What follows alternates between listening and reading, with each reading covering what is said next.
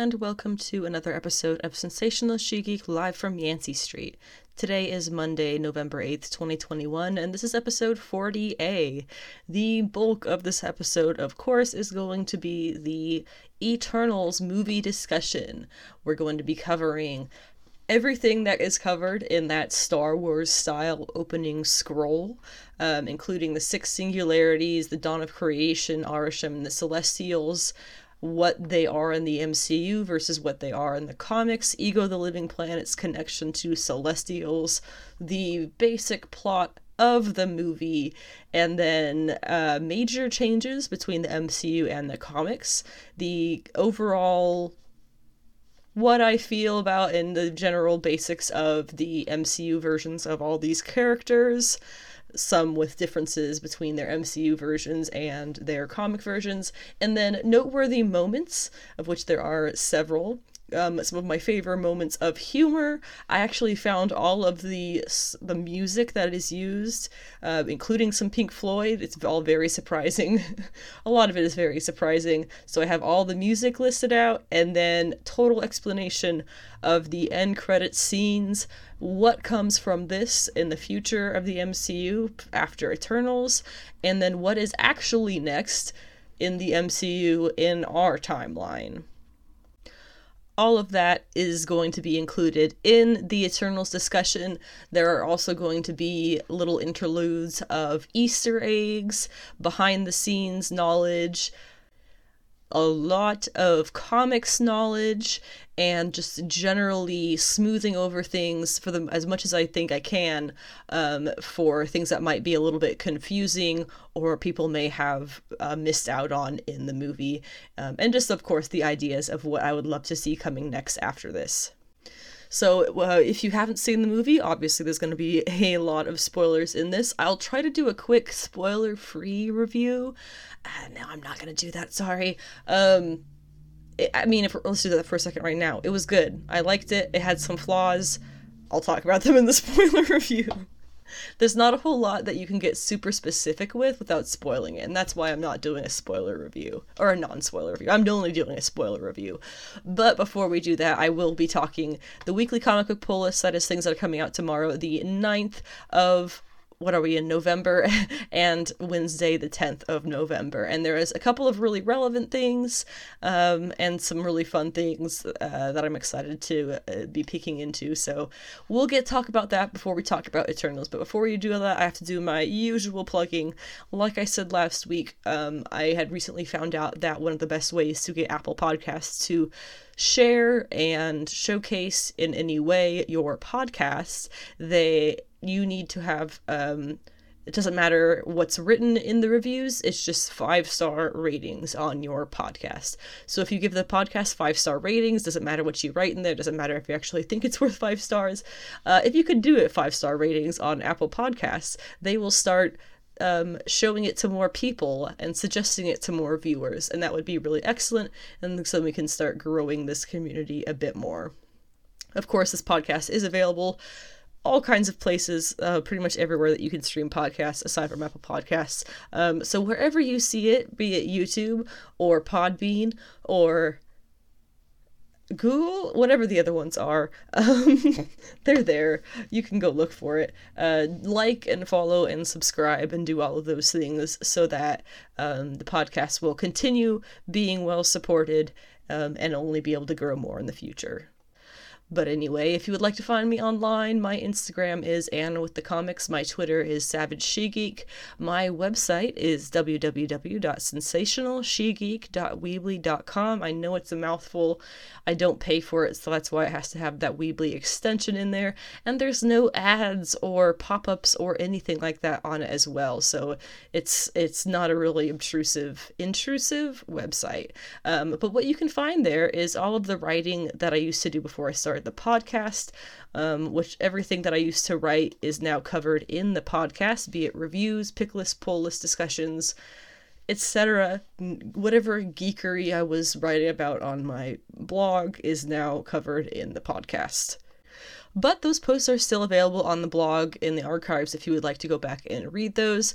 Other things you can find on the site are reading orders for favorite female characters on the front page of my site. Actually, right now, I have a few articles and things and reading orders that I have um, kind of highlighted for a few female characters who um, have become relevant within comics recently, or who I think are going to be becoming relevant within comics recently, um, namely Madelyne Pryor, Illyana Rasputin, and Clea of Doctor Strange mythos.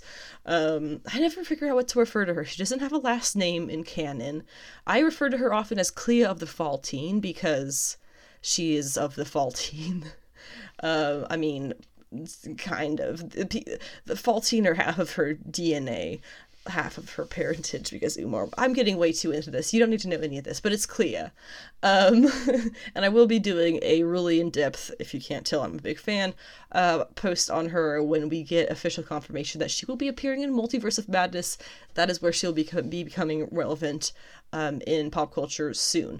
You can also find on my website my podcast pod notes, which are just the notes that I go off of every time I make a podcast to make sure that I keep stay on track as much as I can, uh, and more importantly, don't miss anything that I want to make sure I mention.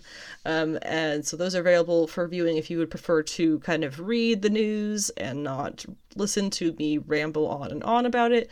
And it's also available, of course, for anyone who is hearing impaired who would also like to keep up with the podcast uh, comings and goings. Um, finally, you can find links to everywhere that you can listen to the podcast. As I said before, is pretty much everywhere and includes YouTube. On YouTube, I also uh, will have the podcast all in a single playlist, and I just made a playlist of all my action figure review videos. Shada bing.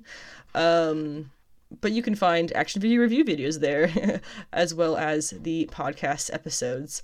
Um, the most recent review figure review that I did was the Marvel Legends HasLab from Hasbro Sentinel um, from 2020. Really cool thing. I know a lot of people still haven't gotten theirs yet, so you can check out that review unboxing uh, and reveal more like uh, if you would like to. in the next video that will be coming hopefully this Saturday, is going to be the Marvel Legends Tigra because yes, they finally did it.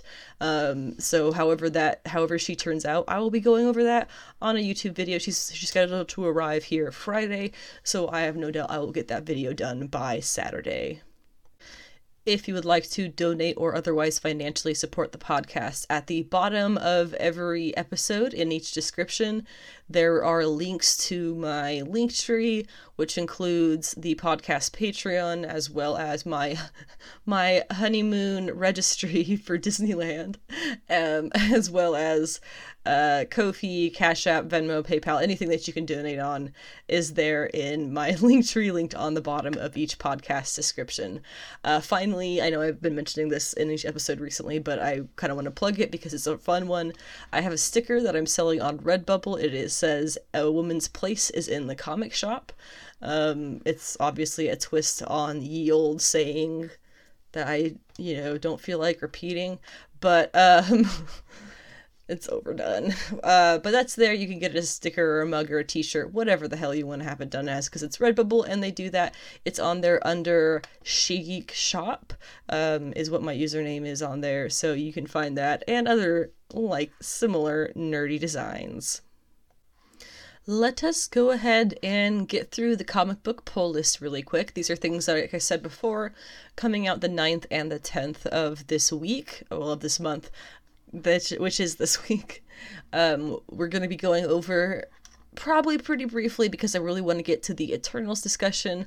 My date with monsters number one, Nyx number one, Robin and Batman number one, Batman the Imposter number two, Horizon Zero Dawn. Well, kind of. We went over that week. Liberation number three last week. I can say words in the right order, I swear. Mamo number five, Maneaters, of The Curse number five, Eternals number seven, Hellions number 17, Excalibur number 25, and Vampirella number 25. But starting back up there at My Date with Monsters number one, I am not familiar with this creative team. It is Paul Tobin and Andy MacDonald. Um, it is a story about is a one shot story coming from Aftershock about a woman who is trying to get involved in the dating world while her life is plagued by actual nightmare monsters. The solicitation makes it sound better than I do. Here we go. Seven years ago, an attempt to weaponize dreams resulted in holes being punched through the world we know and in the world of dreams, and into the world of dreams. Nightmarish creatures now stalk the land, sprouting from and killing anyone unlucky enough to dream. Uh, the only way to to save the world is from is for certain people to have their dreams come true, which is how Risa Harumi finds herself not only fighting monsters, but forced into finding true love. Monsters in modern dating. It feels like a modern it feels like a nightmare either way, and the only help Risa has is a friendly-ish monster named Croak and her preteen daughter, Maki. It says here that Paul Tobin wrote Bunny Mask and Andy MacDonald did the right or the art for I Breathe the Body and Multiple Man. I'm familiar with I Breathe the Body. It was by Zac Thompson. It says that here comes a unique story of one woman's quest to save the world if only she can learn the difference between love and monsters. That sounds pretty intriguing to me. Um, I've been digging for the most part the one shots that have been coming out uh, that are kind of like horror style one shots, and this definitely seems to fall into that category, so I will for sure be reading it. Nyx number one is a spin off from the Vampirella universe by uh, Christopher Priest. This is not by Christopher Priest. This is going to be by Christos Gage with art by Marc Borstel. Not a clue who either of those are either. I apologize. this is coming from Dynamite. I am unsure if it's a limited series, but I imagine it is. Um, I can't imagine this being an ongoing one when Vampirella itself is ending. My main interest in this, I'm not gonna lie, is the Rose Besch covers. I have become a bit of a Rose Besch fan in the recent history. Um, I say as a Chibiusa Rose Besch print hangs above my computer screen. Um, and I, I, I just really love her. But it's um it's Nyx's half uh do- she's the half daughter of chaos and half human. Um but it was but here we go. So it says from the pages of Vampirella and Sacred Six comes Nyx, daughter of a human and the mad god Chaos himself. See, there we go. That's what I was trying to say. Nyx's mortal side has been growing stronger, troubling her all too human emotions. Her with all too human emotions. Fortunately for her, there's still the side of her that transforms into a demon of living flame and requires her to feed on the life force of living beings to survive. Can a half demon find her place in our world? Happiness, even love? Probably not, as she's about to get dragged into her dad's workplace problem. I have been very intrigued, I will admit, with the extreme sci fi fantasy, I suppose, side of the Vampirella universe. It gets very confusing, which is the problem, where you get into the god chaos and all of that kind of crazy otherworldly stuff. Um, and Nyx is a direct descendant from that. She is literally the daughter of chaos. So I don't know. I'll I'll definitely be picking up the first issue. I hope to God I get the Rose Besch cover. It's so cool. Um, but this this could be a really good one. I ended up not really liking Sacred Six. Um, it ended up being a bit too much for me. Um, for, t- uh, too much going on, and I had too much going on with comics that I was reading already. So, uh, but we'll try Nyx. I'm hoping Nyx goes better. Robin and Batman number one by Jeff Lemire and Dustin Nguyen. This is going to be a really good one. Um, it's basically going to be the story of Batman and Robin, Dick Grayson and Bruce Wayne, right? But from Dick Grayson's point of view.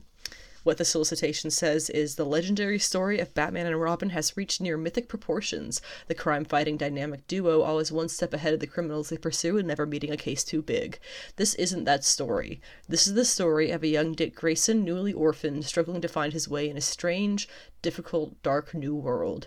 This is the story of Robin and Batman. The best selling creative team behind the Eisner Award winning Descender, Jeff Lemire and Dustin Nguyen, reunite in Gotham City to tell the story of a remarkable young man learning to navigate an incredible new world.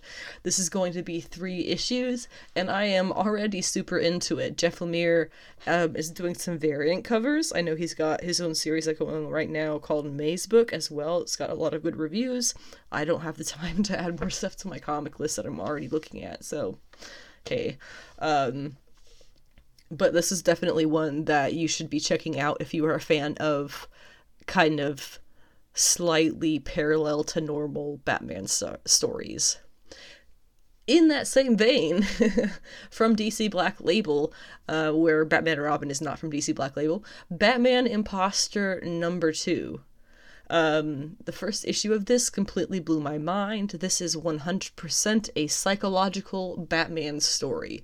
If you are into the kind of psychological take of how Batman's a crazy person who's going out there and beating up more crazy people, this is the story that you want to read. I don't. um, we have a genius uh, Asian American female detective who is following this path. We have a path to finding out who Batman is and if he's really this killer. And then we have this black woman who is a therapist, a, a licensed therapist, uh, psychologist, possibly, who works with Bruce well and Batman as well now. Um, and then you have Batman. So you have a really strong cast of characters who are a little bit different than your normal Batman story characters. Jim Gordon isn't who we get the plot from. It is Detective Blair Wong. It is not so much even Bruce Wayne, but the woman I don't have her name in front of me. I'm sorry, her name misses me. Um his his therapist um it's told from their perspectives, which is really honestly cool. Um, the art, Andrea Sorrentino, I want to say, is the artist who did Maniac of New York. Um, I'm, i might be wrong. I believe. I, I don't know. I might be right about that. Um, but I, it's it's really cool, like somewhat watercolory style art. What it says for this second issue is Detective Blair Wong sets her sights on Bruce Wayne as a source of information about the Batman, but neither of them was ready for the sparks that flew when they met. Ooh, I haven't read the solicitation yet.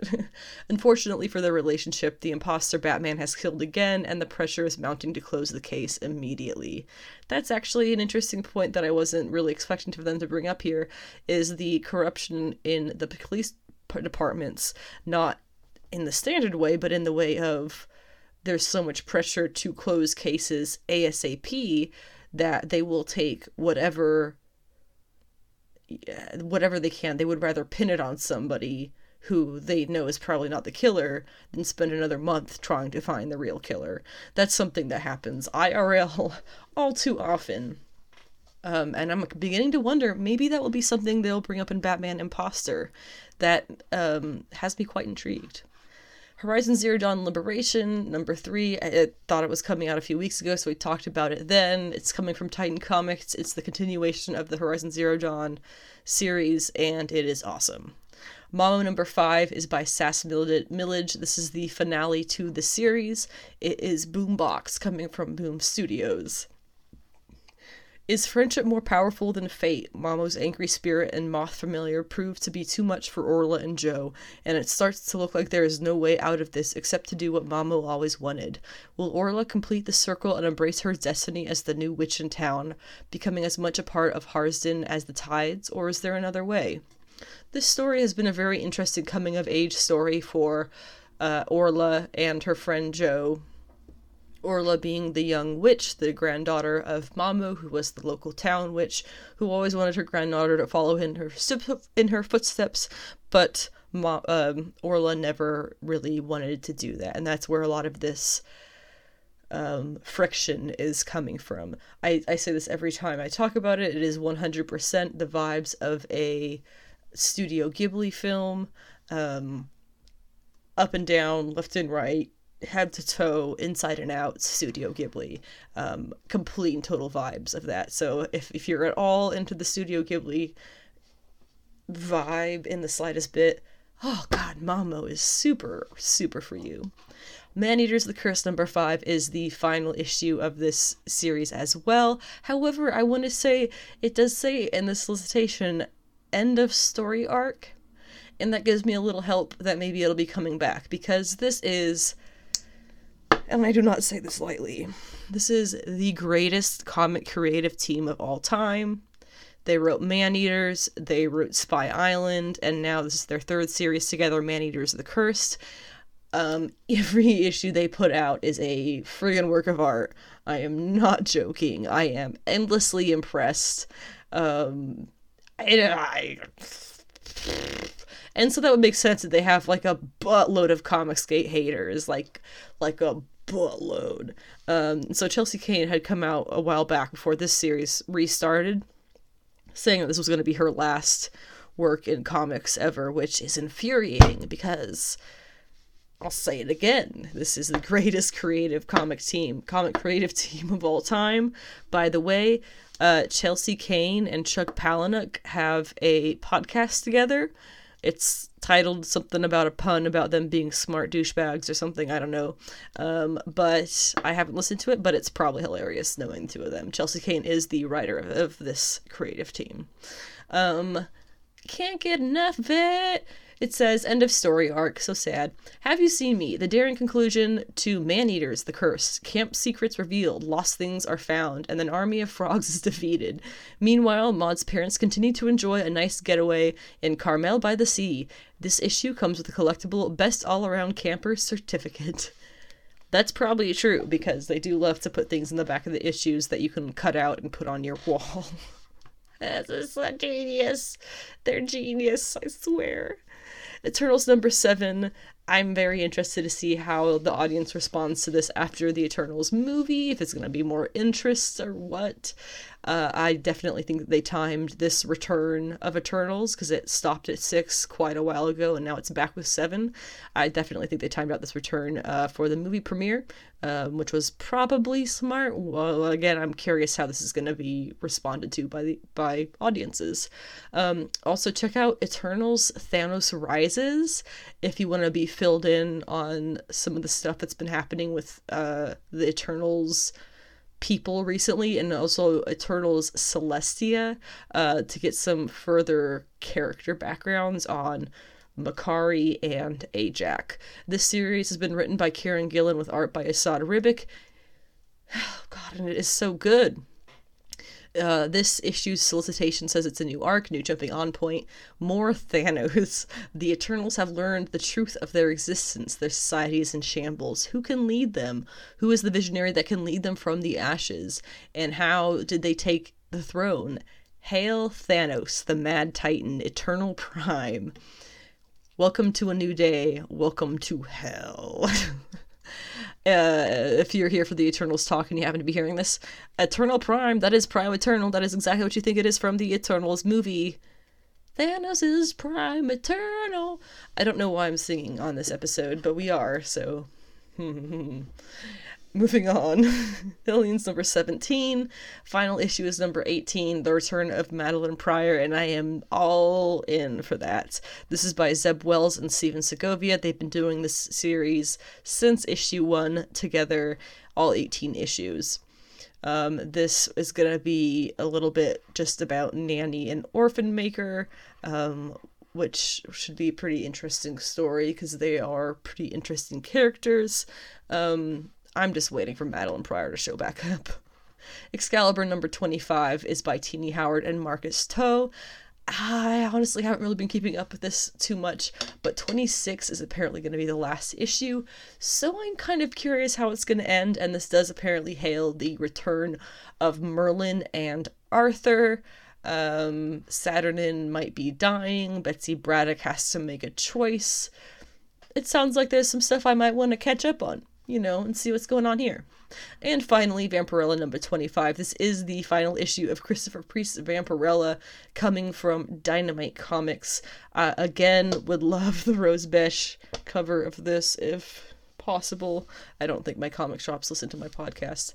Um, this is going to have a wedding in it. Dynamite has been really playing up the will they, won't they actually have a wedding because of the plague of proposals that do not lead into weddings um, in the quote unquote big two, which is a pretty funny joke because it has gotten kind of annoying. But um, we'll see what I imagine she will probably end up getting married because she and her husband go on a honeymoon. In the next time, we'll be seeing Vampirella, which is something I can't remember, but it's happening in I think January. So be sure to to look that up and figure it out because I didn't do it for you what can I say? There are more important things to get to on this episode, and that includes the Eternals discussion, the complete discussion about Eternals. Once more, let's go over the points that we will be hitting. uh, starting off with a full explanation of the Star Wars style opening scroll, including the six singularities, the dawn of creation, Arishem and the Celestials in the comics, Arishem and the Celestials in the MCU, Eagle the living I say ego ego the living planet who is a celestial we'll go over him. We will go over the basic plot uh, including some comics info well quite a bit of comics info um, some behind the scenes info some fun facts some easter eggs uh, and then when the plot is completed we will talk major MCU changes, things they switched from the comics to be different in the movies. We will talk in depth every single one of the main characters, which is really just the 10 Eternals plus Dane Whitman. Um, and that's going to include character summaries, their main roles and important parts in the movie, um, and a fair amount of comic background information. And then we're going to talk noteworthy moments, including a real special first this movie had for the MCU. I'm not talking the queer relationship. I'm talking the other first that wasn't advertised before the movie that was very surprising and super awkward. We'll talk about that um, in the noteworthy moments section. And then we'll go on to humor, my favorite bits of humor about the movie because it did have a nice even spread um, good placement of jokes and when to be serious and when not to comic relief timing and all that. It was great. Um, and then we'll talk some of the music that appeared in the movie. Um, i don't actually remember where most of these songs happened but i remember a few so i will mention them when i come to them. And then of course the two credit scenes the end credit scene and the post credit scenes, or I guess it's mid and post, whatever you want to call them. There are two, and we are talking everything about them, including what they mean for the future of the MCU and what the comic book counterparts of these things that are happening are. And finally, of course, we're going to end this up with end this up, wrap this up with what comes from this. What is going to happen now that Eternals has happened? Um, and how is this going to affect the further events of the MCU? Um, and finally, the just a brief little bit on what's coming next in the MCU um, in our own time, starting off with In the beginning, um, is the opening scroll. But before I actually get going here, there is a lot of really clickbaity titles of articles and out there trying to make you think that things are way more complicated than they are, adding in all kinds of unrelated information and spinning off ridiculous theories of things being connected. So I've done my best to narrow the history and everything down to the necessary information as to not add the confusion because they built this machine to be understandable to any MCU fan. So it's not going to be like rebuilding the wheel here, okay? There's no Galactus tease. Yes, they're going to meet the other MCU members at some point. These things are not that complex. Um, so don't get caught up in clickbait titles. I'll just explain everything as cleanly as I can here. So, starting with in the beginning, which is actually how they started the movie. I'm not even joking, which actually kicks off the like, people are going to have an issue with this because of the religious thing, but we're going to get into that way further down the line in this discussion. But that was the first, um, hmm, the literally first thought in the movie. Religious people are going to have an issue with this. And I, no offense to religious people. What I mean by that is religious nut jobs. We all know they exist. I don't think I need to explain that any further. Um, so it starts off with literally in the beginning, and then it has this title scroll of brief background information that I suppose they think um, that we need. And we'll go over the bits of the information that may need to be explained that isn't necessarily touched on in the movie, and then like how they explain the Celestials in the movie. Um, it'll all make sense when we get there, don't worry. So, what it starts off with, the big title scroll says In the beginning, before the six singularities and the dawn of creation, came the Celestials. Arishem, the prime celestial, created the first sun and brought life into the universe. Life began and thrived. All was in balance until an unnatural species of predator emerged from the deep space to feed on intelligent life. They were known as the Deviants. The universe was plunged into chaos. To restore the natural order, Arishem sent Eternals, immortal heroes from the planet Olympia, to eliminate the Deviants. Eternals had unyielding faith in Arishem until one mission, led by the Prime Eternal, Ajak, changed everything end title scroll. There are two typos in this title scroll that I am really on the fence about if they were on purpose or not. Um, the first one is on the line, the Arishem, blah, blah, created the first sun and brought light into the universe. The I of into is capitalized, um, which I 100% thought was just a mistake until I noticed the I later on is also capitalized when you read Eternals had unyielding faith in Arishem.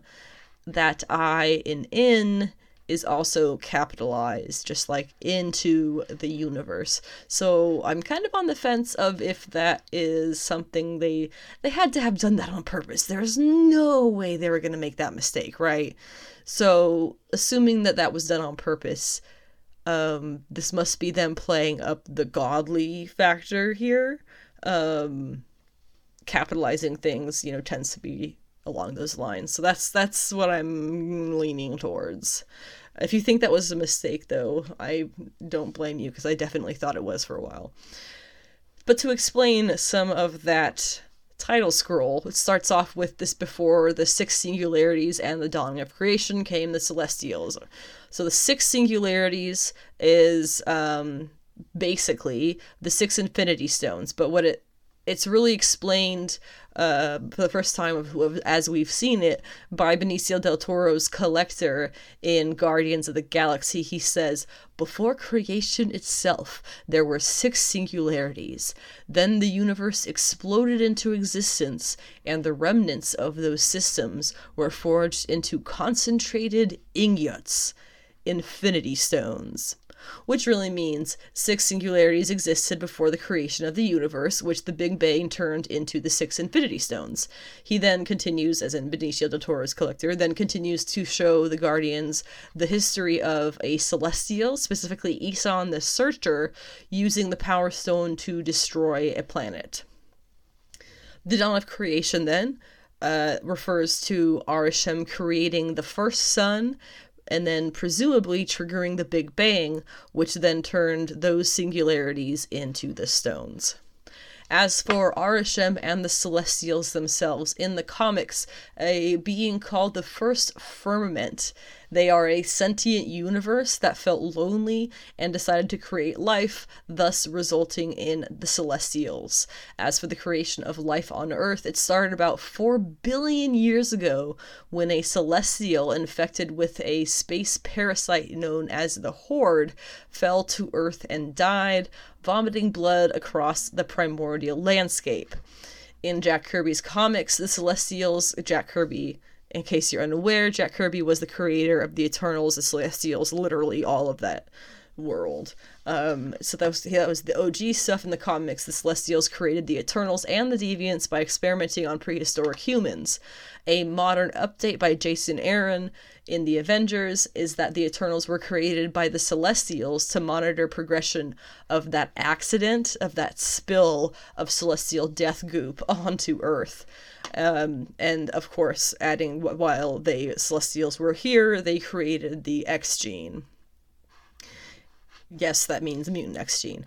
In the MCU, Celestials can only create more Celestials by impregnating planets with their eggs and then protecting the mortal life forms that live on those planets until the newborn alien god hatches. The eggs are actually called seeds, and they are planted by Arishem and host planets across the universe, which in this case does include Earth. Celestial life seeds are a thing from the comics, but so are death seeds. A fun fact here Celestials get the death seeds to individuals who are charged by the Celestials with the goal of aiming of aiding natural evolution of superior species on worlds.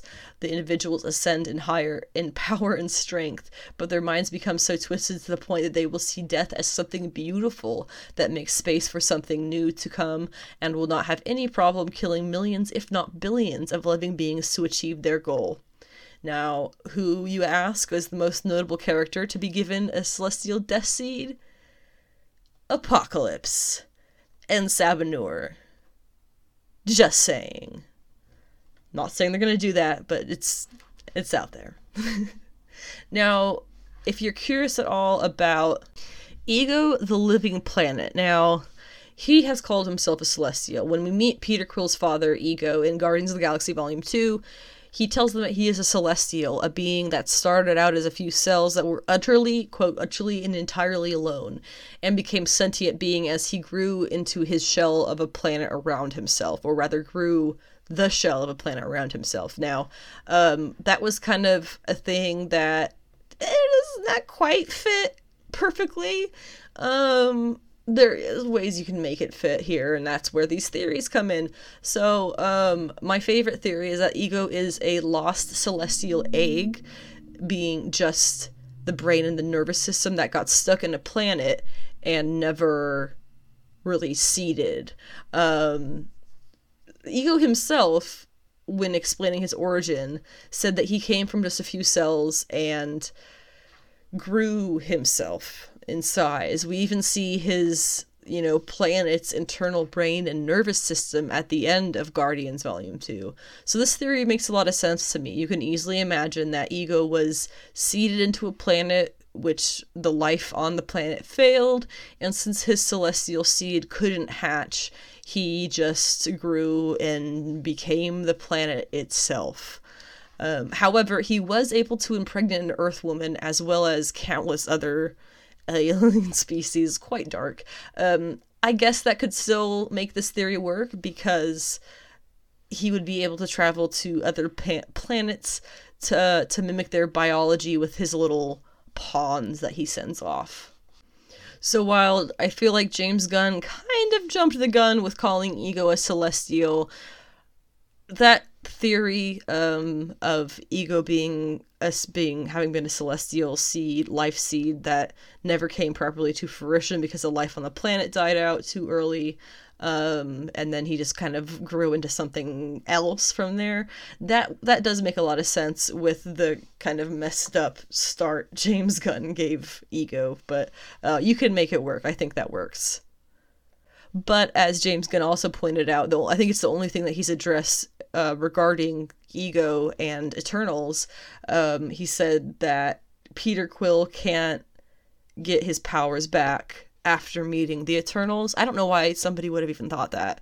Um, why would they go that direction? But he, he did clarify, in case you were wondering, that ego cannot, or uh, Peter Quill cannot get his half celestial powers back um, because he gave those up when he saw and he also clarified that was not eternity that he saw that was just like him being able to live for eternity. So that's a little bit disappointing but whatever. So getting more into the plot um we're gonna skip over a lot of the details and just hit like the basics. Okay, so um, Arishem, remember the, the the celestial. Arishem can speak with the Eternals through their prime Eternal, which is in this case Salma Hayek. He summons. It's kind of an odd thing, but it seems to be that he summons her consciousness to him, possibly, and then sends the response or the conversation, I guess, back to her in this little sphere that she takes into her chest that actually hides physically in her chest. Um, and she reports to the other Eternals what it was they discussed. They live in a ship called the Domo, uh, which, fun fact, the Domo was the name of an Eternal who is an administrator in their city of Olympia in the comics. Um, when we do first meet Sersi in modern times, she is living in London teaching students science or history or both. Uh, and she's dating Whit- she's dating Dane Whitman, who is apparently a co-worker. They go out at night with Sprite and ending fighting up some deviants that nobody saw coming, uh, which does prompt the surprise arrival of ex-boyfriend or husband, I guess, Ikaris. They haven't seen each other in quite a long time, having broken up about 500 years ago, after being together for about 5,000 years.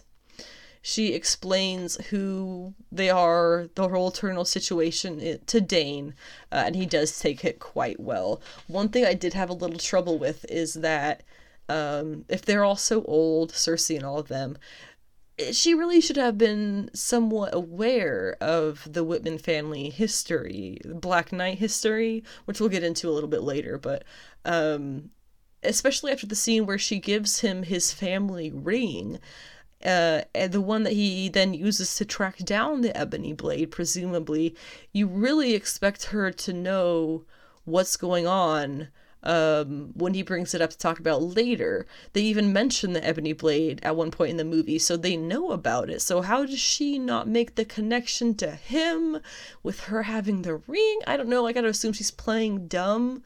Um, did she pick him out because she knew who he was? I don't know. I don't know honestly, but um, we'll we'll have to honestly just wait and see if they address that in a few years. I imagine when we see them next. So the group of them go to Ajak's house, uh, where they find her already dead, apparently killed by a deviant, but we do find out later on that it's not true. It was Ikaris. I was totally right about Ikaris killing Ajak. That was my main theory about this whole damn movie. I totally did think, though, that he was going to be under mind control, uh, but in retrospect, making it his choice, it, uh, it was kind of what forced him in the end of the movie to kill himself in the sun, or so we assume. He had gone too far off the deep end, basically. Uh, and the reason that he kills Ajak is because she wants to stop the emergence, which we'll talk about, and he can't deviate from his mission because he has no personality. Uh, we get to see characters talk to the Celestial a few times. First with Ajak and Arishem when she first brings up that she thinks something about this planet makes it special and not worth whatever the cost may be, which Arishem explains to Sersi much later on, is the destruction of the planet to birth a new celestial. That is the cost. That is the mission. Sersi first speaks to Arishem upon discovering Ajak's body, and the sphere inside of Ajak goes into Sersi, marking her as the chosen next eternal prime. His explanation to her, Arishem's, later fills her in on all of the necessary information of their true mission, and she goes on to tell the other Eternals what the news is. Celestials use the energy from a host planet to make suns, creating heat, life, and energy for galaxies to form. Um, more or less is kind of what Arishem says and without that life cycle, or without the cycle, all life will die. The origins of the Eternals, according to Arishem, is that Olympia is not real. He created them on a thing called the World Forge, where their memories are erased after each emergence and stored there, it would seem, for Arishem to study. He created the deviants to keep local predators on any given planet from keeping intelligent life from erupting, which I would argue makes the ego theory make even more sense. If his did not have deviants, their local intelligent life could have just died out. But, but the deviants evolved and became stronger threats themselves. Eternals were needed to create to be created to fix this mistake, hence the deviants' anger. I gotta say, one of the most satisfying things about this movie entirely as a comics fan was the scale of the Eternals. I'm sorry, Celestials. I keep doing that. They're big, stony, robot looking things, but they are absolutely gargantuan. We see this each time an Eternal speaks with Arishem, and they appear like a gnat, if even that, in front of his massive red six eyed head. So it makes sense then that when Arishem appears outside of Earth to pick up Sersi and Phastos and Kingo for judgment at the end of the movie, you see people freaking the hell out because he is there beyond the atmosphere, beyond the blue sky, staring down on us from out there. You only see his bust basically because he is so large and it takes up the entire horizon. Absolutely terrifying seeing something out there in space where you know you should not be able to see anything. That I feel like that's something um, primordial within us that would terrify it. That does terrify us, even seeing it on screen. Major megalophobia. Terror. I loved it. Uh, the celestials that we see in the movie include uh, Jemiah the analyzer, Nezarr the calculator, and Hargen the measurer. That's all aside from Arishem and the one who they kill. Um, we already know about Eson, um, who was the one that we saw in Guardians, and the dead celestial whose head becomes Knowhere. The port, basically, that we see in Guardians. Once the Eternals are gathered, um, they've finally get everybody together. Plans are made and broken. Characters are died. Flashbacks are had. Hard truths are revealed. And in the end, we end up here on an island in the middle of the ocean with the celestial Tiamat breaking through the Earth's core and surfacing. Um, this was wild, wild. Um, because you start to see like a little bit of something coming up through the ocean floor, right? And you're like, oh, okay, so that's like his whole body. No, that was his fingertip. That was one fingertip. The bitch is huge. it's like well, obviously when we see Arishem out in space later, he's a, he's a full grown celestial, and that's going to be super different. But Tiamat as a baby celestial being birthed from the earth. Um, wow, that is that is what I just said about megalophobia. We are right back there. um, he is a big boy. Uh, so so that's where we are. And the Eternals, uh, who are on Sersi's side of things, they want to connect with one another and create a unimind, which I'll explain in a second. Uh, that would superpower her, or it was originally going to be Druig, but now it's going to be her, um, to make her able to stop his rise, basically. ikaris and Sprite are fighting against them, and Sprite actually stabs sersi which I mean, get over yourself, Sprite.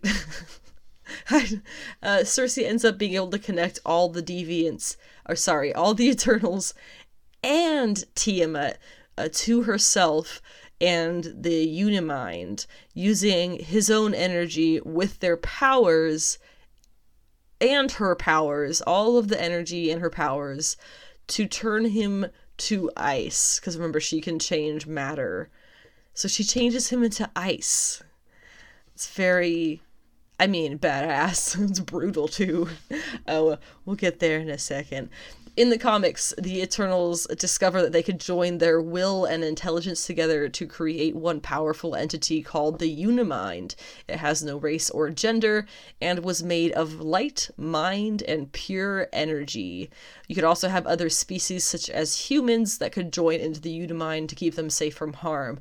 The Eternal Prime is usually the one who is able to summon the Unimind, and this was, of course, created by good old Jack Kirby currently in the comics, the Avengers base is a giant celestial that had been previously buried in snow, and they call it Avengers Mountain, looking at frozen Tiamat in the ice. Frozen ice Tiamat in the water, I suppose. Um, I you gotta wonder maybe if if they're going to make that the new Avengers base. It's certainly big enough. It is certainly big enough. Um, there were also rumors that Namor is triggered, triggered is angered. It's probably a better word by oceanic destruction stemming from the Eternals movie, which we would see in Wakanda forever. And after this, I would say, yeah, that that that, that that's a safe bet. Um, Tiamat's partial breaching I'm sure just completely rearranged the entire landscape of the ocean floor, likely flattening any underwater cities for thousands of miles it had to be. Um, and I do feel like there should have been a lot more water rising with a giant, literally giant, coming up through the ocean floor. But maybe water was going downward somewhere too. I don't know. Um, and also, would that cool the planet down a lot? Or change the atmosphere of that part of the ocean?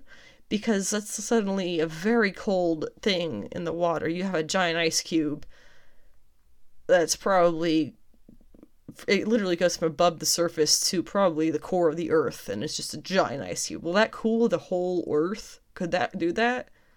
Stop global warming? um also d- did they did they just trick a baby into killing itself? I, I think they did. they they definitely did. In the comics, Tiamat was a celestial who rebelled against Arishem and was imprisoned in the earth. Uh, they called it the Dreaming Celestial, and Tiamat slept for thousands of years while humanity developed, and then he woke in modern times.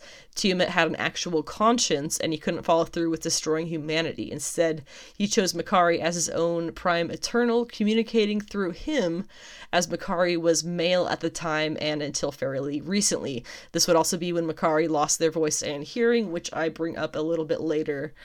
Tiamat stood over San Francisco while he was on Earth and was eventually destroyed during an X Men event. At the end of the movie, when Arishem is taking the three remaining Earthbound Eternals, which is Kingo, Sersi, and Phastos, he takes them uh, off the planet and up into space to look him in the eye, basically. Um, that's that's that's when he shows up and the scale and you only see the top, the top section of him but is like covering the oh my god he's huge. Uh, but he takes them and he says to them you have chosen to sacrifice a celestial for the people of this planet. I will spare them but your memories will show if they are worthy to live and i will return for judgment. And then he just blips the fuck out of there with them. So he's gonna go read their memories and come back at some point. Uh, i would assume that it's probably going to be he comes back and drops them off and says, "Okay, I'm going to destroy your planet now," and then they all have to get together. I don't think they're going to be able to be rescued from Arishem. I just don't think that's possible. now let's talk some of the changes that were made between the comic version and the cinematic version. First off, the genders, orientations, and races of the characters has pretty much been resolved in the comics through, as being different. That's been wiped. That's been wiped over pretty well. Um, through the comic book Eternals being able to return to life in any form they desire. Um, also, in the comics, Ajak um well i should say in the movie ajak is a prime eternal as opposed to zuras who is thena's father who has not even appeared as a character here. In the comics ajak is actually their spiritual leader and she is the only one who speaks with celestials. Makkari's disability in the comics are explained as stemming from when she tried to speak with the celestial herself and lost her voice and hearing as the cost. I get that not needing an explanation is part of normalizing normalizing disabled people in movies, but I still kind of thought that was a cool piece of her character. The fact that the Eternals aren't human in any way is a big difference. They're not from Earth at all. They're highly specialized robots, so it would seem some kind of celestial tech. They don't just return to life like they do in the comics, though theoretically Arishem has backups and could rec- he could recreate them really at any time in theory. And they don't take anyone's life when they get resurrected, then it does take they do take lives whenever they finish their mission in the form of the birth of a celestial destroying a planet of people. So, um, you know it's slightly similar, I suppose. Olympia in the comics is the city of the Prime Eternals, um, the main ruling Eternals faction. I guess is not really a good term for it. Um, there are a lot more Eternals on Earth in the comics, and they are only from Earth in the comics. There is 100 Eternals and 100 Deviants. And though I called Zuras Thena, Zurasthena's father earlier, Eternals in the comics cannot have children.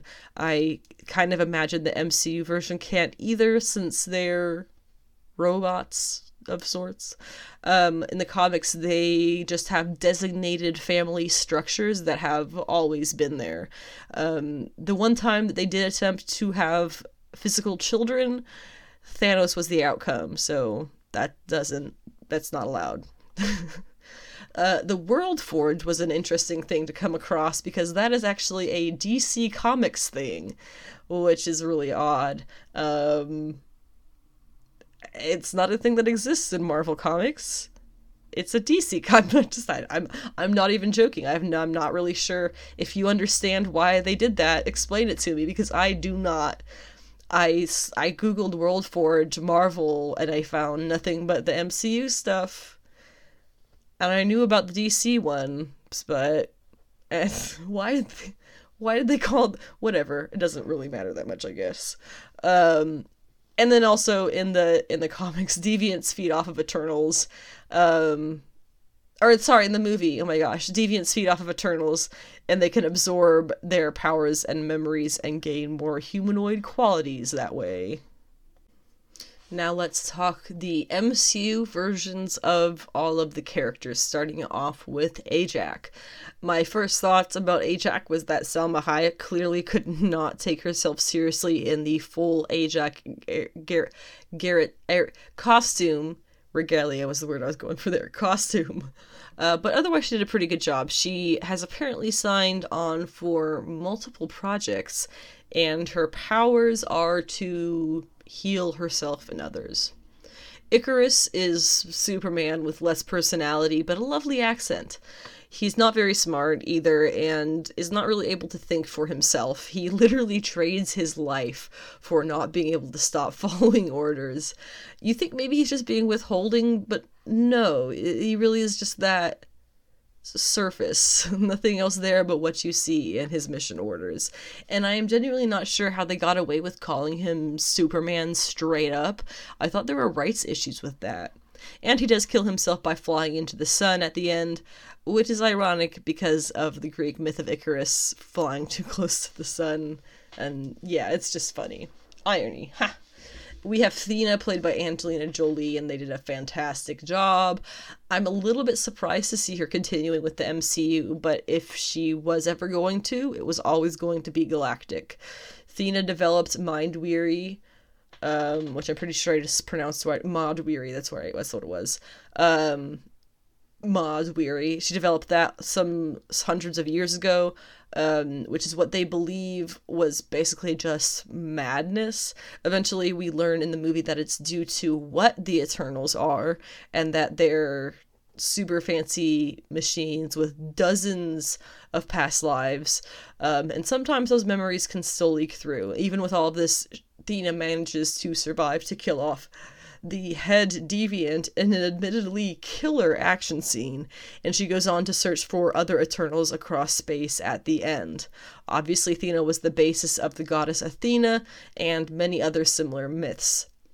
She has a really great speech to Sersi before the final battle as well. In the comics, Mahd Wy'ry is a real, real deep cut. It is a secret curse of the Eternals. It's only been mentioned a few times. Um, it's it's due to although their bodies being have been transformed by the Celestials and their minds are still human and they're not designed to deal with a millennia of memories. I imagine that this error um, was patched up with their modern ability to resurrect in the comics however that they would like, and that's why it hasn't really been around again. Sersi is the humanitarian. She ends up being the new Prime Eternal before Arishem takes her off planet to be judged for killing a baby Celestial to save Earth. She's chosen by Ajak to be the next Prime Eternal, their leader. No doubt destined to be an Avenger. I'm genuinely not sure how much of her experience with Arishem off planet will be shown ever, if any, honestly. Dane Whitman, I really, really like how he turned out. I was kind of surprised with Kit Harington. Um, Kit Harington going on to play a character who's going to end up being a Black Knight. Like that's that's just funny because of his obviously Game of Thrones history. Um, he's clearly going to be a major player in the MCU for a good while, especially after the end credit scene, which we'll talk about towards the end here. Sersi tells him that oh, that was another funny thing was to hear. Um, gosh, what's his name who plays Ikaris and um, Kit Harington talk about Cersei like I love you, Cersei. Oh my god, that was so funny because Cersei Game of Thrones. Okay, anyway, um, Sersi tells him Dane to reconnect with his uncle, which in combination with the ring she gives him from his ancestors is how he winds up where he is at the end. Once again, we will talk about it when we get there. In the comics, Dane Whitman's uncle is John Garrett, a criminal who used the ebony blade to bring disgrace to the name of the Black Knight, and Dane inherits the blade from him. Sprite, she always wanted to be like everyone else, but is cursed to be a preteen forever. Kind of makes sense she goes down the path that she does. The actress stumbled quite a bit in the beginning, in my opinion, like most of the rest, though, honestly. Uh, but she does get better as things go along. She gets to be a human in the end, so I'll be very surprised if we see her in any kind of important role again. Makkari is a deaf mute who uses vibrations to hear, kind of like Daredevil does. Um, she is easily a much smarter, fi- smarter, smarter fighter than Ikaris. When they fought, she was making smarter moves than his brute force anger. She spent several centuries in their ship, the Domo, since the group split up, keeping watch over their things. When we get to see them all together on the Domo again, it is full of a lot of stuff, including um, something that fans are claiming looks similar to a certain specific Moon Knight costume. Um, it speaks of the Emerald Tablet, tablet, which has ties with Otherworld, which is a magical realm kind of parallel to ours, connected through the UK. They talk about Excalibur, uh, which is more otherworld stuff. He he was they it was wielded by Captain or is traditionally wielded by Captain Britain, and I did not see this, but some article t- said that apparently the Holy Grail was also in one of those shots in the Domo. Druig is the mind control eternal, which I thought would make him the villain, but no, he's just a cult leader. He leads a cult in the Amazon rainforest, which for some reason they just labeled the location as Amazon for some reason. I assume Bezos paid them to. But anyway, Druig's cult in modern days is they're like stuck in modern times without any tech of any kind. And then he leaves and heads off with his Eternals family and very clearly is super comfortable with modern fashion and life. So he was he was totally just ruling over those poor forest losers like making excuse me, uh, like a king while he reaped all the benefits from the rest of the outside world. But Druig also showed lots of empathy, wanting to use his powers to stop horrific events throughout history from taking place, but was always stopped by Ajak and or Ikaris. Phastos um, always wanted to, he always wanted to give the humans more tech than they're ready for. He's the builder. At certain points of history, he regrets having given them any of his help, like when Japan is bombed by the US military twice. He has a family, a husband who knows his truths, and winds up taking over apparently the house that Ajak lived in when it's all said and done with that family. Of course, being on Earth when Arishem gets back, or comes back, he's taken alongside Sersi and Kingo to be judged. Phastos was also the one to take out Ikaris long enough that Sersi could get to the Unimind um, and or get the Unimind back on track. Gilgamesh, he is the silent hero, the one who took care of Thena for centuries after she developed Mahd Wy'ry. His power is like this really super intense major punch. Um, he's making cast iron pie baked in an outdoor oven when we first meet him, covered in fresh battle wounds from fighting a deviant, and then Thena when her Mahd Wy'ry memories were triggered. Uh, that there is a good summary of his character, I think. Um, that's that's a good one shot of who he is. Big and tough, and able to walk off broken bones without a problem, but really a big softy with real, actual emotional depth as well. He cooks for the group while they stay with him and Thena out there in Australia. And when it became clear that he was facing his end, my husband was so mad that he actually yelled in the theater. Gilgamesh is also the one who is she he helps Sersi get past her mental block and finally reach out to Arishem herself, getting the answers that kind of send us down the final plot lines of the movie to trying to stop the emergence. Finally, Kingo, he is a Bollywood star from a line of Bollywood stars it's his great grandfather, his grand. It's all him pretending to be his own ancestors. He ends up going into space to search for the. Oh no, he doesn't. Why? Why am I saying that? He doesn't go into space to search for the Eternals. He ends up getting taken by Arishem. Um, with yeah with Phastos and Sersi. When we first meet him, he is filming a dance sequence for some kind of Bollywood movie about Ikaris, apparently, where he is the star. His expressions are delightful. Um, even when they're sad. He did agree with Ikaris in the end, but he teamed up with the rest of the Celestials because he knew that was the right thing to do. He would have taken care of Sprite as she was going to be human and growing up, but like I said, he did get taken. And there was one thing that I did forget to say about Phastos is that Brian Tyree Henry, uh, Br- Brian Tyree Henry, um, is that right? It was a Brian Henry Tyree. Yeah, Brian Tyree Henry. I just had to Google it real quick, um, just to make sure. I what a phenomenal what a phenomenal actor. Um, I wanted to mention this, but I forgot. But so we're doing it now. Um, first time I encountered him in a movie was, or in, in, in anything in media was in Atlanta, where he played the rapper Paperboy. Um, and I think he actually did his own singing in that too, which is pretty cool. Um, and then he he voiced um, was he was in was he in the uh the Glad, not Gladiator, Godzilla versus. Yeah, he was in Godzilla versus Kong. He voiced Miles Morales' dad in Into the Spider Verse. He's had a good amount of smaller roles on stuff, but this, him as Phastos was very surprising.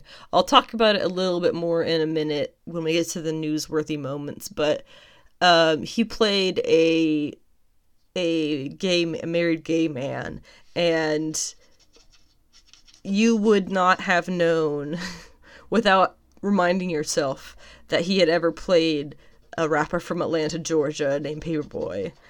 The, the the range I am so happy to see that his career has just skyrocketed since Atlanta.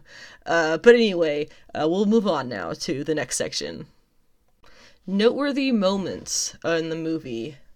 Starting off with that MCU first not the uh, the relationship. I'm talking about the world's most awkward sex scene. I don't even. Okay, so this was the first MCU sex scene, and boy, was it awkward. Not just to watch, um, which was very awkward, but the event itself. Um, m- more than once on since watching the movie, I've heard of people who could not figure out what was going on in that scene until Ikaris was grunting and pumping. Yes, really. And they were just on the ground on some rocks. I don't think they even had a blanket down. Uh, there were definitely some moms covering their eyes in the theater. It was um, surprising, and I I I think they were trying to show us the connection between the two of them, but it was like maybe it was something about maybe they were trying to show like oh Ikaris can only connect physically, Sersi connects emotionally and that's what's happening with her and Dane. And she and Ikaris only ever connected physically. Is that what we're trying to get with that? Because that's not. I've had. I've been thinking about this for a while, and that is not what I got out of it. But um, sure, bro. Yeah, whatever you want to say. the scene was for. And the lead up to it wasn't very much better either, with Ajak telling Ikaris to go tell Sersi that he loves her, but then he just kind of says, I'm yours, and they just drop to the ground and have sex. he does say, I love you during the sex, but I feel like that doesn't count for the first time saying it if you're physically inside the person. Um, they do marry afterwards and and spend thousands of years together, but but that's not the concern here, folks. there was a lot of very strangeness about this scene, including why it was included in the movie. I I know I've been saying a lot that I will bet money on things, but I will bet money that there is a deleted scene um, that they're gonna have in this like extended edition or whatever that's gonna end up being like way cooler than this very awkward sex scene that everybody's gonna be mad wasn't actually in the movie. Moving on from that, there was a very unexpected but extremely uh, delightful romance between Makkari and Druig, of all characters, and I am pleasantly surprised to find that the internet is completely taken with them as a couple, so that's fun. Um, it was kind of funny because going into this, everybody was like, oh yeah, it's gonna be like Sersi and Ikaris, and then, you know, Dane as like the little guy who's like trying to woo her or whatever, and they're gonna be the main couple of the movie. No, nobody wanted them together. Everybody just wanted Makkari and Druig together. And then, of course, there is the first queer superhero in the MCU, Phastos. In modern times, he is married to a man from Dubai known as Ben, and they have a son together. And I do, I already gave my kudos to Brian Tyree Henry. He just knocked it so far out of the park. It is unbelievable. And um, it's just a really cool it was a really cool thing to see how they portrayed that relationship as so normal. And they let them kiss and they let them be parents together. And you know things that queer couples often get denied in media we had here. And so that was that's a really really positive um, development in representation and things. And a big step having a large manly intelligent black man being a married gay man is that is it's normal. It's normal because there is no normal. You know, you don't need to have there's no one type of queer person. Um, and so having him in here and being just this normal guy who has got this family he wants to take care of, you know, in modern times, it's such a positive representation of these kinds of relationships. And I'm really happy that that um, was done so well. Uh, the Kingo, he used the metaphor of Peter Pan and Tinkerbell to confront Sprite about being in love with Ikaris. That has to do with a lot of her anger at Sersi and why she ends up teaming with Ikaris and stabbing Sersi. Um, it's sad, yes. Um, she was cursed to be a child forever. Nobody will ever see her as anything but a child but she does get turned human again in the end or not again for the first time in the end so she gets her way you know she gets her way um Sersi she turns a single deviant into a truly nightmarish tree which is a plot device that is not really ever brought up or used again or explained but it was creepy and cool um, and there was so much stuff that I can't help but feel like religious, religious nut jobs are going to have an issue with. They forget that the writers of these movies are creating works of fiction, not things that they think are based in reality. I'm not going to address that any further or explain it any further. Uh, in the uh, we already mentioned Excalibur, but it was a kind of a cool interaction between, I believe it was Thena and was it Thena and Sprite, where Sprite asks, "Is that the ebony blade?" and Thena says, "It's Excalibur." So two really cool Easter eggs back to back right there.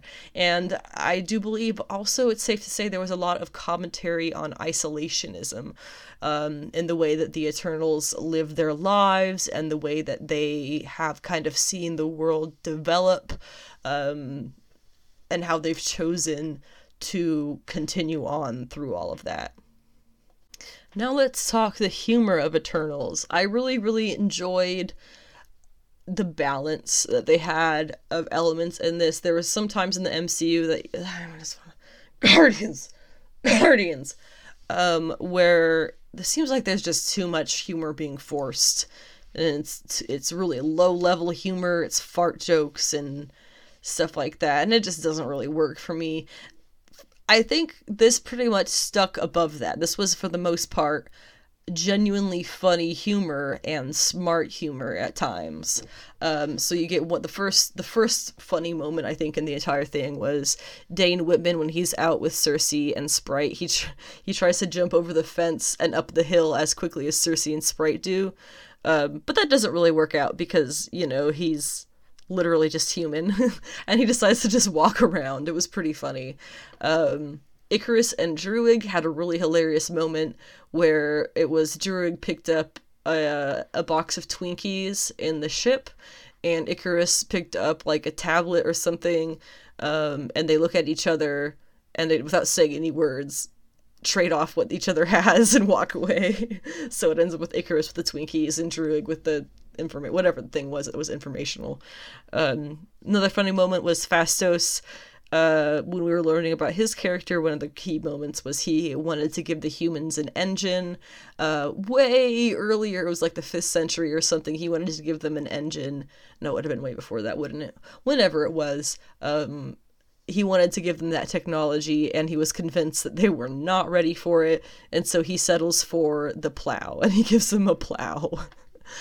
Um, Kingo had this. Oh my gosh comic it wasn't even comic relief because he had some really great moments but he was this valet he called him his valet but he was like his camera guy who was helping make like a documentary about all of them which he just decided to do i guess um, and all of his reactions interactions i mean between him and literally anybody were golden if not funny then heartwarming like just completely stellar every every line he had the entire first account encounter with him where he meets the other Eternals, tells them he knows everything. You find out how he met Kingo, where it was he, he thought he was a vampire and he tried to kill him. And you know, it's like the, and then he convincing Kingo to go with the Eternals to be with his family and blah blah blah. it is it's really, really funny. Um he the first time he sees a deviant, he calls it beautiful, and he has never ending supply of cameras, but each time somebody breaks one of his cameras, the next one he pulls out is slightly smaller. So it goes from like an on the shoulder, you know, thing in your eye, like shotgun style camera, um, to like a slightly like a camcorder slightly smaller than that. You hold it in front of you, camcorder, to one of those um just like what would like Twinkie sized almost ones that have the screen that flips out to the side and the round lens. I now have round lens. I don't know why I said round lens um, and then the cell phone. So he goes like every level down. Uh, each time it breaks, he gets into a slightly smaller camera out. Really, really funny. And there was so much more with him. Literally every line and interaction that he had with anyone and anything was golden. Kingo had, of course, fantastic expressions. He also had one really funny reference to Thor, saying Thor used to throw me around as a kid, and now he's an Avenger and won't even return my calls. That was pretty hilarious. Um, they all refer to each other constantly as friends from college, even when it's obviously a lie. they still call each other friends from college. It's their explanation, no matter how much sense it does not make. Um, and then, when asked what she can do, Sersi's response was just to list off all the different things she can turn a rock into. Okay, girl, um, thank you, but you're a bit more complex than that she can change any non living matter into any other non living matter. It's a bit more than just turning rocks into other things. and she got so excited about it too. It was so cute. Um, and then when we first meet Gilgamesh, they tell him there was the unprecedented global earthquake three days ago, and his response was, That's what that was? I thought I was drunk. um, which again goes along with his kind of like big dude but total sweetheart character the music of Eternals caught a lot of people by surprise, I think, because we don't usually get quite this much modern music in movies. Um, I think the closest thing we would have had before would have been the Iron Man soundtracks. Um, but we pretty early on we get Time by Pink Floyd. That's the first recognizable song we get in the movie, period. That's a big famous song. How much money did Disney Marvel have to shell out for those rights? Holy Pink Floyd? That's a big one. That's that's a lot. Um and the list the list continues to go on. We get uh Sugarfoot, Black Joe Lewis, Stay in the Groove, Part 1 by the Dap Kings featuring Ricky Calloway, Losing You uh, by Pierre Havet, Jean Gaston Renard, and Carl Sigman, Nachmera Hero by Selena Sharman, Friends by BTS, Lend Me Your Comb by Carl Perkins, Mama Tried by Merle Haggard, Juice by Lizzo, which is Sersi's ringtone. I remembered that one. Happy Children, written by Harry Bluestone and Emil Cadkin. Graceful Nature, written by Stuart Roslin. The End of the World by Skeeter Davis, which is the incredibly moving scene of Phastos saying goodbye to his family and the Eternals gathering at the, like, I guess it was, um, uh, Babel? Babel, no. Babylon, yeah. Um, where they were well they dug literally dug their ship out of the ground. And then you have uh, two composed songs, Brandenburg Concerto number 5 in D major, second movement, Affettuoso, oh god, sorry, composed by Johann Sebastian Bach, and Prelude in G major, bunch of numbers by Johann Sebastian Bach as well. And finally, Feels Like the First Time by Foreigner which I believe was the first end credits scene song. Potentially the most looked forward to section of this review is the end credits scene. We're going to talk first the end credits scene, which I think is actually the mid credits scene, and then the post credits scene. Starting off at the mid credits scene, we have Makkari, Druig, and Thena all on their ship, the Domo, looking for other Eternals across the universe. Because remember, while the Eternals in the comics are just from Earth, Eternals in the MCU are on each planet that has a celestial seed of life in it, right? Apparently, it has been some time because they seem to be getting frustrated. Then they feel a presence, and down the hall, a little colorful explosion from nowhere uh, lets in Pip the Troll, as voiced by Patton Oswalt, designed after the face of Seth Green? my initial reaction was thank god this is an early take. He looks so fake because it was it was not a good cgi job at all. Um, so i have no doubt that this is the equivalent of the first time we saw thanos uh, where he's kind of discolored and has like hasty cgi next time we see pip he's gonna look way better. He introduces though uh, the brother of Titan of the, Titan Thanos, Star Fox, aka Eros. I don't recall if they said Star Fox, but that's who he is. He's Eros, as played by, yes, Harry Styles, based on his outfit design and the somewhat awkwardness of delivery, specifically to Angelina Jolie. I would bet that he was brought on set very quickly and last minute, put in a backup of somebody else's costume with minor modifications or probably major because of the coloring, and had maybe a day to learn his lines. I mean, his hair is very clearly spray painted red, and so that really just screams to me last minute. Same as Pip, we will no doubt be seeing great improvement in his character design next time we see him. That being said, they they did a good job, especially if it was a quick job. He's got the big V shape for the fox's head on his outfit, much larger than the comic version, and the white, you know, center with red limbs and right bright red hair. He's even got the face for it. I'm kind of surprised to see. Now, I have mentioned this before, but Eros isn't the greatest role model um, to be falling for in the MCU. He was once put on trial in the comics for using his powers to coerce women into having sexual relationships with him. Yeah, Jennifer Walters, aka She Hulk, ends up being his lawyer, or sorry, ends up being the lawyer against him. But Jen then uh, winds up in a relationship with Eros herself, and she can't decide if it was something Eros forced her into or not.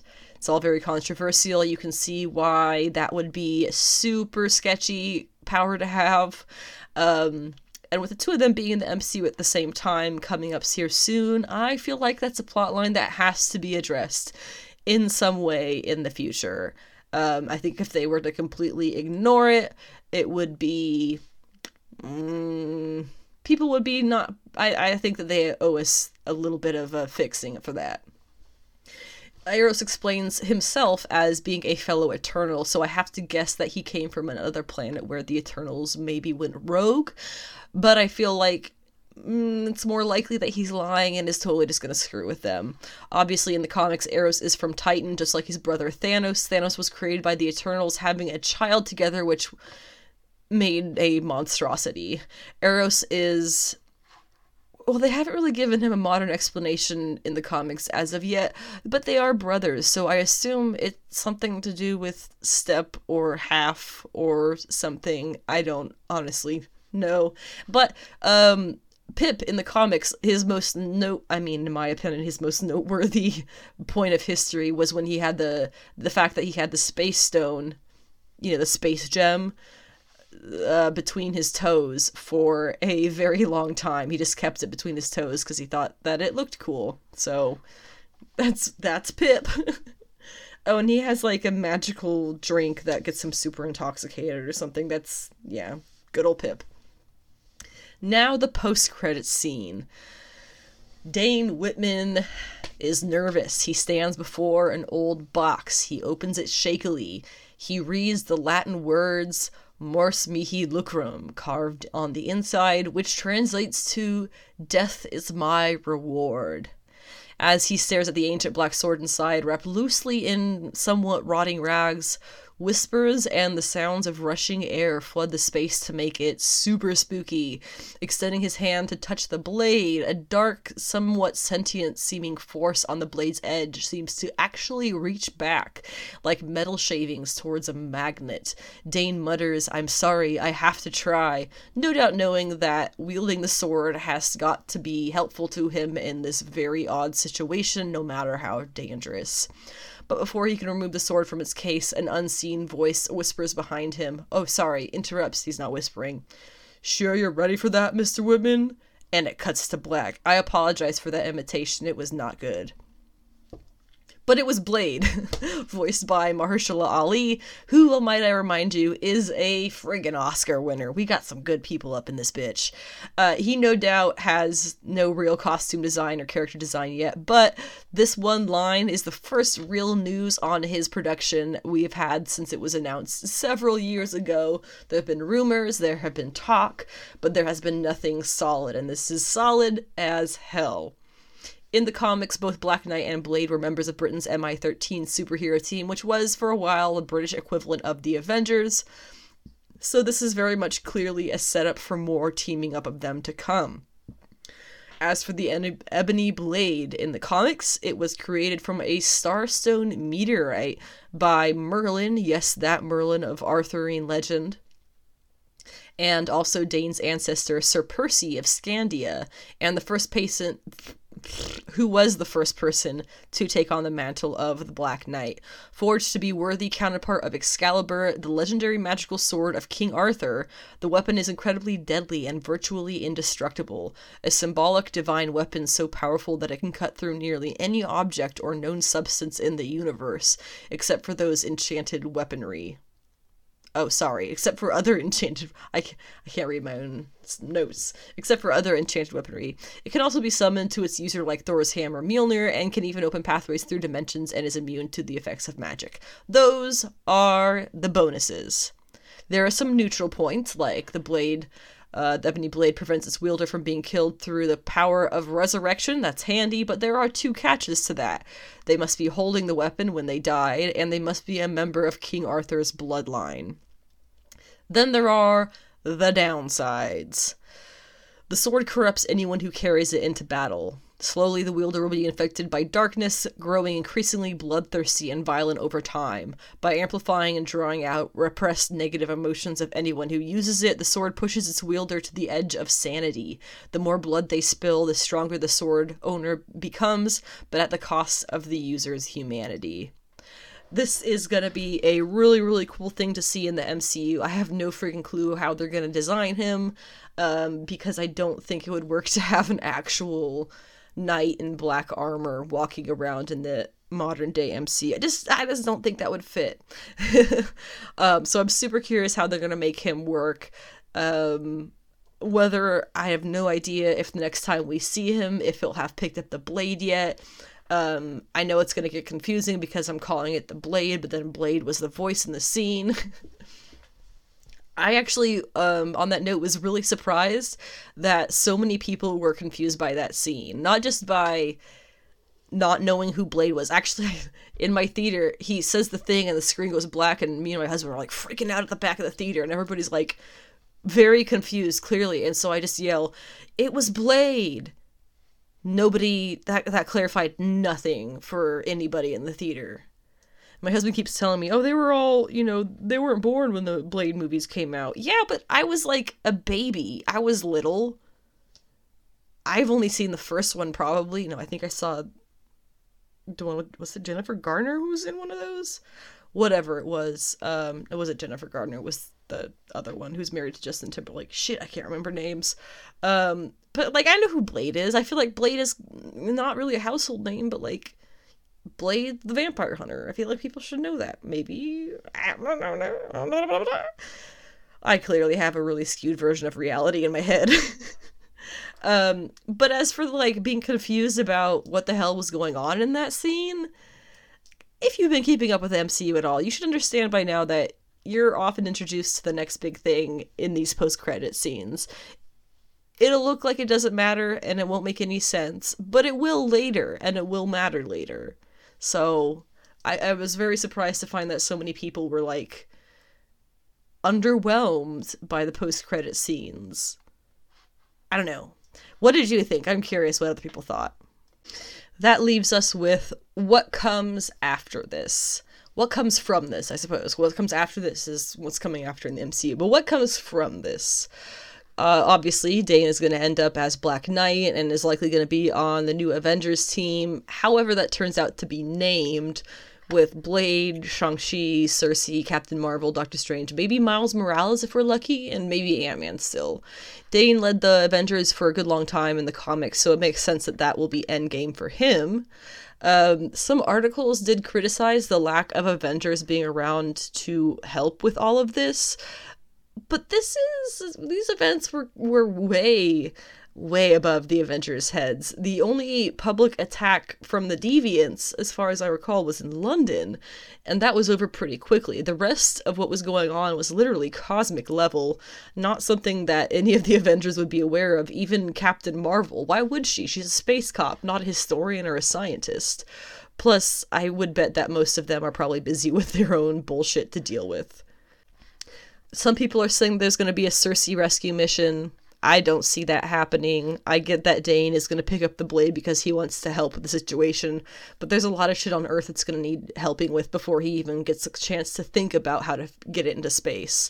Um, so I, I definitely don't think there's going to be a Sersi rescue mission. How are they going to track, find, and get her back from a Celestial? That that's a joke.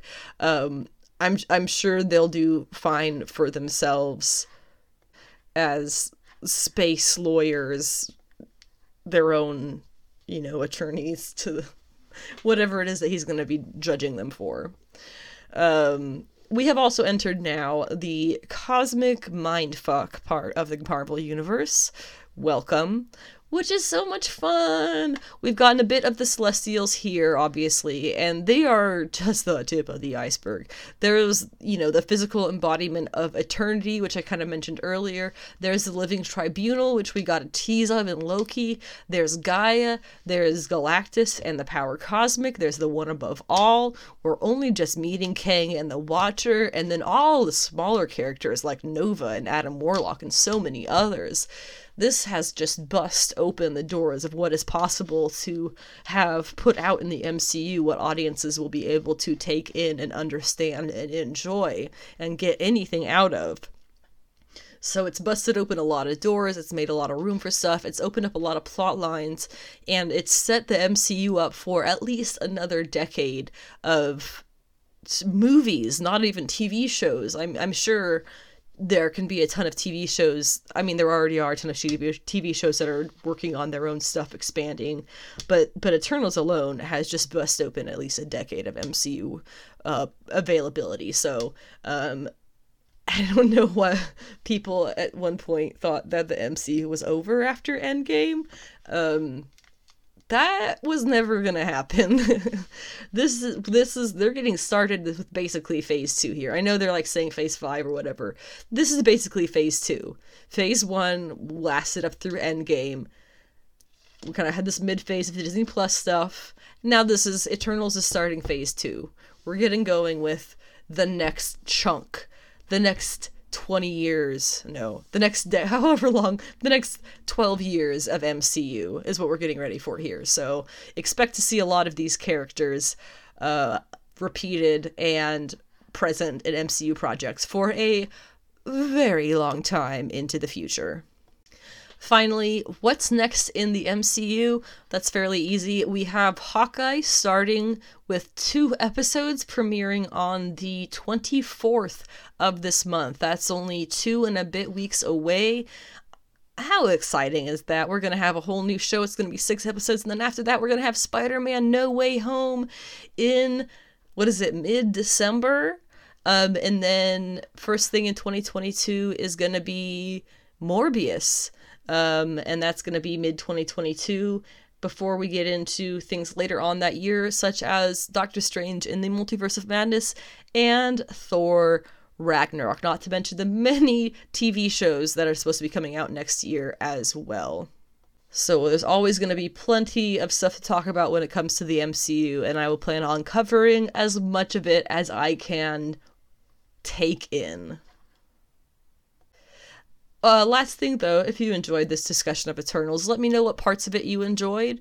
Um, if there were bits of like the history and the comics and stuff that you prefer to have more of or less of, let me know. So the next time I do one of these at big old MCU discussions, I can do it right by you.